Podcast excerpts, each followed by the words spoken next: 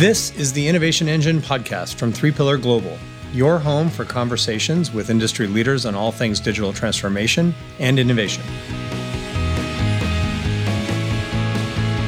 Welcome back to the Innovation Engine. I'm Scott Varho, Chief Evangelist at Three Pillar, and I'm excited to be bringing you part two of my discussion with product guru and best-selling author Marty Cagan. Without further ado, let's dive back in. So, and and you talk about this as a as an important foundational element for successful product teams, and and so say more a little more about that. Like, what do you what do teams do with this that makes them then more more effective in their in their role? Sure. Well, so imagine we've got a company. Let's say it's medium size. There's 25 product teams, and they're all working on this new vision of a new whatever anything but it's a it's some new cool thing that they're all excited about. And of course they all have very specific problems to solve that they're working on solving. They need to make sure that their solutions take them towards the vision. If it doesn't take them towards the vision then that's the sort of the first question like well is, is this are we knowingly going to throw this away? This is waste this is temporary this is a diversion or something? Most of the time it's like okay that's a problem. We need a solution that takes us towards the vision. Because product visions take a minimum of three years to achieve. For a lot of companies it's more like 10 to 15 so it's uh, you you work away chip away at this product vision. So every quarter, typically, a team has one or a small number of problems to solve. They're they're serious problems to solve. Like it's too hard for a new customer to get active, or it's you know people don't like the service, so they uh, don't re- renew. Whatever, they're hard problems to solve. You're working on that, but you want to make sure you're working on it in a way that not just delivers the outcome you need, but also takes you towards the vision. And in fact, the vision and the actual problem and outcome, which is what an OKR is, if you're not familiar with that. Um, those are the two things you need in order to make sure your work is does what it needs to do.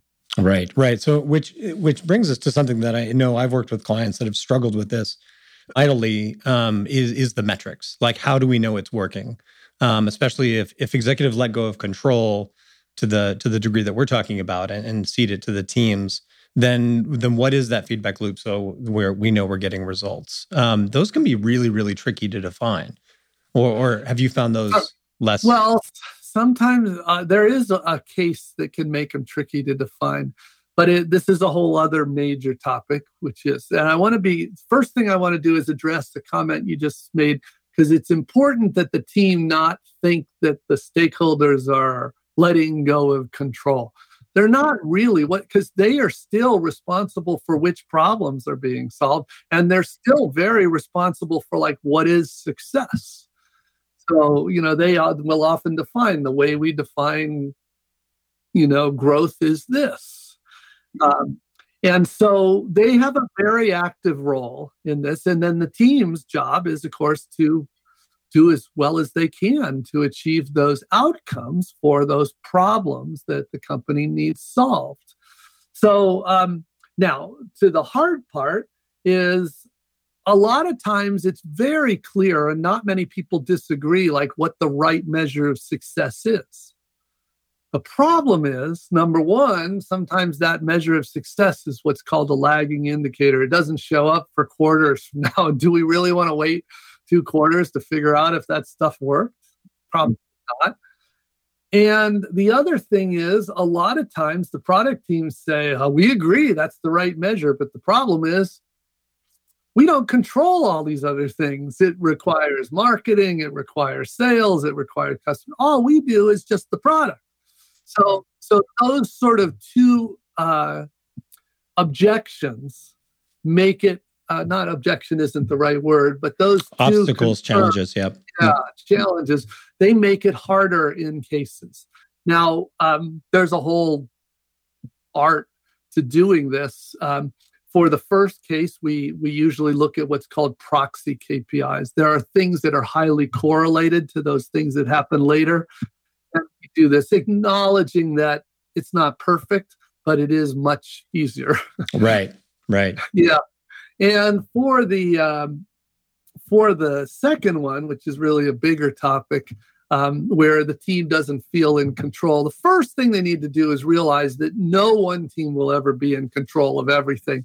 But the mo- the incentive is that the product team take responsibility. In other words, as a product manager, I was told if sales isn't working, you have to get your ass out of the office and go sit with sales and figure out why. Mm-hmm. Yep. Right. It's not. It's not saying, "Oh, not our fault." That's their job. No. Yeah. That that whole thing falls down. That is not what we're supposed to do. Uh, so, however, there are um, there are often ways we can uh, measure our contribution to this. So it's important to keep in mind the overall goal. But look, there's things that we can control that are good indicators of those things. So I don't want to give anybody a pass, but but those are the sort of the two challenges that you have to deal with. Well, and this, there, there's an interesting uh, um, analogous uh, metaphor that I use a lot with quality. When I talk about quality, I talk about quality being a summative metric, right? It's you know if you think about uptime, it takes you know a thousand things done well over and over and over again to maintain, you know, four or five nines of uptime, but it only takes one thing to bring it down. Um, and so just the discipline that a lot of little things are important to where we want to go. And, and if you think about achieving a product vision um, or, and, and the, um, the attached product strategy, it means we have to do a lot of little things well across a great number of humans and a great number of spaces, both internally and externally in, in the code and beyond. I, it's oftentimes interesting when I meet companies where sales is selling something different than what product's trying to build, um, and that's that that's such an interesting disconnect. Um, but yeah, um, that's not a little thing, but that is that is not a little thing at all. Um, and but it's a good reminder then that that it's important to you know build that bridge so that you know, hey, the yeah. value proposition that I'm trying to sell here is is uh, is a little different than the way you're talking about it. Um, um, well, you, what you're really pointing out usually this discussion is framed as the difference between a product owner and a product manager. Hmm. Um, product owners are clueless about all these things we're talking about here. Mm-hmm. That's product right. managers, this is their world. Yeah. So they have to understand how the product is paid for, how it monetizes, how it's marketed, how it's sold, what the compliance issues are, what privacy issues are. What this is what, what support a, looks like. Yep, absolutely. Yeah, this is what a product manager does. So, yeah. Um, so sales is one of the most important things they have to be concerned with. Yeah. I mean, they have help like product marketing does a lot of enablement tools and things like that. But ultimately, product if there's an issue, product manager needs to address it. But for example, in a good product team, if the engineers don't think what the product manager put in the story is worth doing, they don't they don't do it. They don't do it. So um, this is um, yeah, this is a, a very important point. You mentioned that it's really important that we develop a mindset where everyone on the team thinks like an owner and not like an employee. Is is this sort of an, uh, an a version of that? What I just described? Well, so um, uh, well, Jeff Bezos likes to say the easiest way to make people think like an owner is to make them an owner, which is why the uh, sort of the Silicon Valley ethos is to give equity to everybody on the team, right? So that's the easiest way to make them really an owner, and it really does work. They feel like, but fundamentally, this is the difference between a engineer on a feature team which just builds whatever crap they're told to build and an empowered engineer, which knows, no, my job is to figure out the right solution. In other words, an empowered engineer cares just as much about what they build as how they build it. Mm-hmm. So I, am going to pivot us a little bit where we've got this new experiment. You know, Chat GPT is uh, is is taking over the world, or at least over the headlines. And uh, we we asked Chat G- GPT to come up with a few questions, and I'm gonna I'm gonna ask you a, a, couple of them. We'll see you can you can judge how good the question is, um, along with uh, hopefully answering it as well. How do you approach setting and achieving ambitious product vision and goals? That's the small to- that's small topic. that's kind of like an easy one to see. That, that's well, a softball. the thing is, it's tricky. Is obviously with ChatGPT, there's a lot of dumb things it says, but if you listen to people, there's a lot of dumb things they say too. So it's hard to tell the difference sometimes because of that. But um, anyway, um, yeah, I mean, that's kind of what we were talking about. You have mm. vision, you have specific goals, and the goals are the problems you're solving. You want to solve it in a way that, that, that you make progress towards the vision. So that does require good vision. It requires good goals, good problems to solve. One thing we haven't talked about is um, uh, good problems to solve usually come from a product strategy, and that's a whole other skill set mm. that's really important and often a dis- differentiator between the best product leaders and the rest. Yeah, and it, it's striking to me as I think about all the scaffolding that goes with this, right? Like, ha, like if you're a leader and you're dealing, you know, you got a blank slate, and you're thinking about how do I architect an organization around these principles that you're talking about, and thinking about the the product vision and the product strategy and making sure that I don't I, I if I'm going to use details it's going to be to illustrate not to mandate um, that what that what that vision what that what that storyboard looks like in terms of the the, the change that we want to create and then figure out how to cascade um, into the ecosystem um, you know alignment metrics you know sub problems you know that, that's where your teams will sit is against those those components of that overall strategy. Um, it's a it's a really interesting exercise, very challenging organizational design problem. Well, the there's a number of things in there for sure. First of all, when you do a product vision, you do have to be careful not to be prescriptive in there, because first of all, you don't even know if it's possible. You, you're you're designing something, you're showing an experience that will hopefully exist five years from now if you knew how to do it, it wouldn't be a vision. So you you just you believe it's worth working on. So you have to be careful. It's not that hard to do that. Most of the time, when you're doing something for five to ten years out, people clearly know it's it's like that's that's how my life should be like. But the details, or we all have to work out all this stuff. So that's important. Um, mm-hmm. Um, yeah what else as far as uh, product strategies are not prescriptive they're because the whole point of them is to generate problems to solve that leaves that's what it means to be an empowered team is they're given a problem to solve they get to figure out the best way to solve it mm-hmm. so that's less risk when it comes to that but yeah this is what product leaders do the vision the strategy and then the third thing that you didn't call out explicitly but i think you in, you mean that uh, the organization itself. That's referred to as the team topology. How do you structure your product teams? Mm-hmm. That's a hard problem as well. That's something for the head of product and the head of engineering to do together. Mm-hmm. Yeah, I, I, was just party to to witnessing a, large organization reorganizing in a fashion that's that's at least analogous to this, and really trying to lead their executive committee through that process. And um, um, it was really great to see the level of collaboration between product and engineering um, that you would you would hope for if you were going to do this. Um, but it was also really interesting hearing the challenges and the, just the level of uh, lack of comfort. Um, and one of the big questions that that folks were struggling with was how do we hold teams accountable? How do we fire a team? Where how would we know to fire a team that we feel like is just not is not able to to move the needle? um, on on this? Like where where do we when do we make that call and and how? Um, I'm curious if you have you have uh, an well, you're, you're, basically describing uh, the in a normal model the what we're talking about in a good company you've got a topology let's say there's 25 teams each team has one or more problems to solve and each of those problems has one or more measures of success mm-hmm. the outcome some teams will do great, other teams won't. Now, when a team doesn't do well, you don't necessarily fire the team because you might have asked them to work on an incredibly hard problem that you know is incredibly risky. Now, if they thought they might be fired if they don't do it, then they're just going to be incredibly conservative and you have virtually no chance of getting the whole outcome you hope for. That that's that's called sandbagging. That happens all the time with leaders that don't know any better. Mm-hmm. But uh, but if you want them to take risks, you know they will. But ov- over time, what we're looking at is you know different teams produce than others. It might be because of the data they have. It might be because of the technology they have. It might be the skills that they have. It might be the people they have.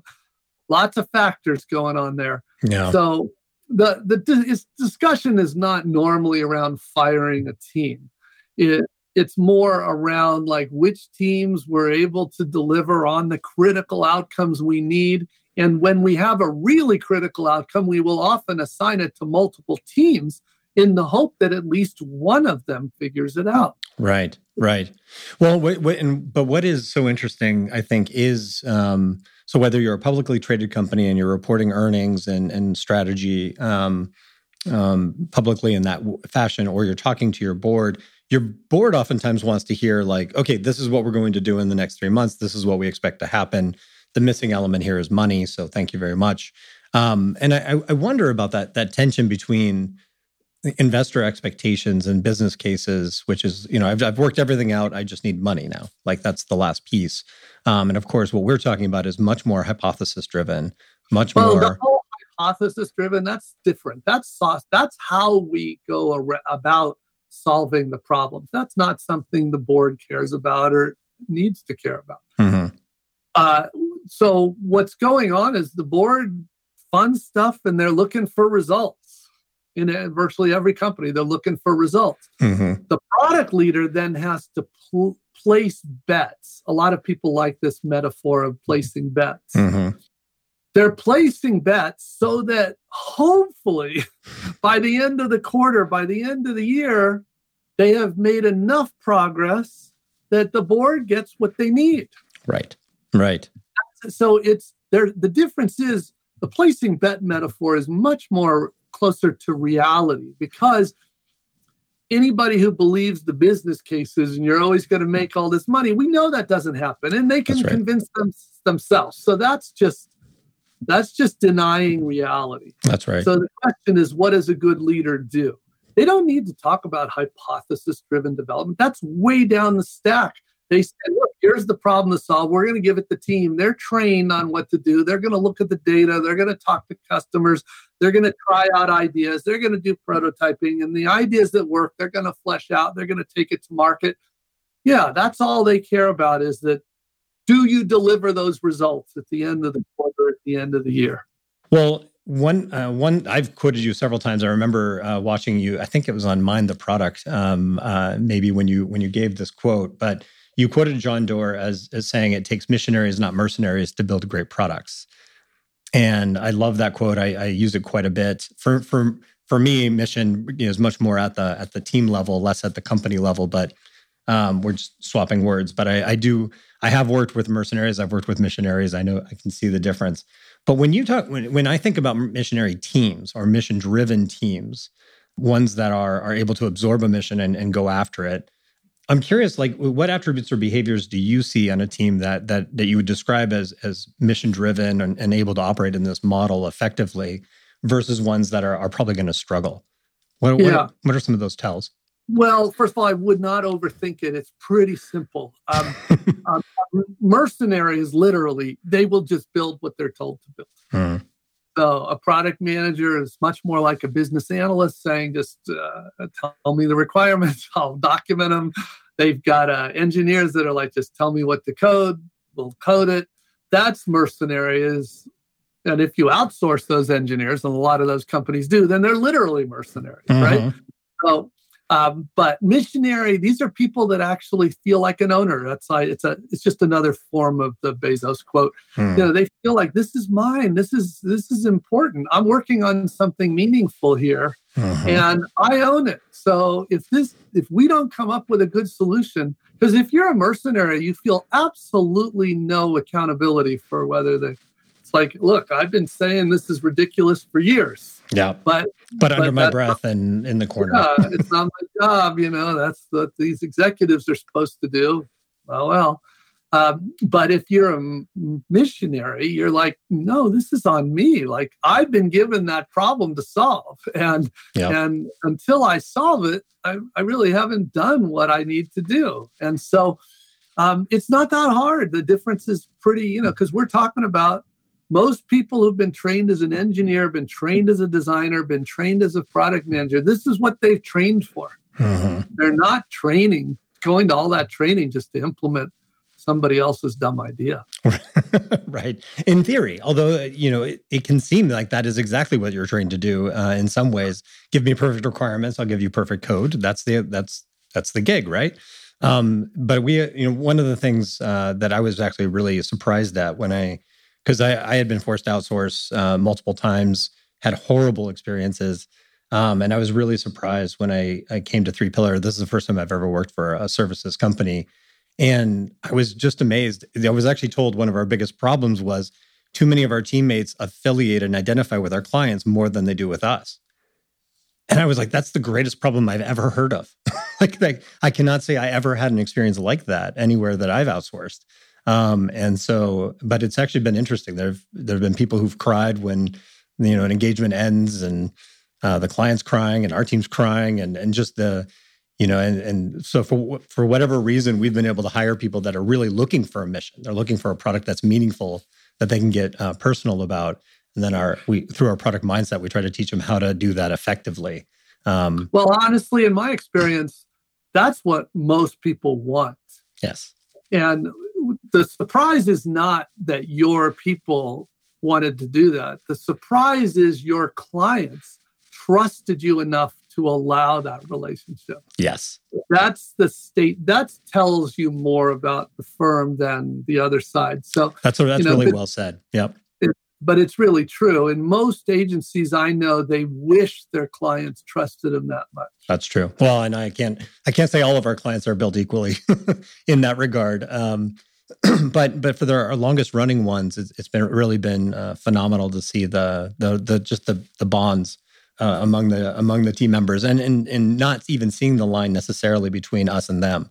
Um, yeah. That it's in an ideal scenario, you wouldn't see it. That's right. That's right. Not not if that shared ownership and that sense of accountability is there.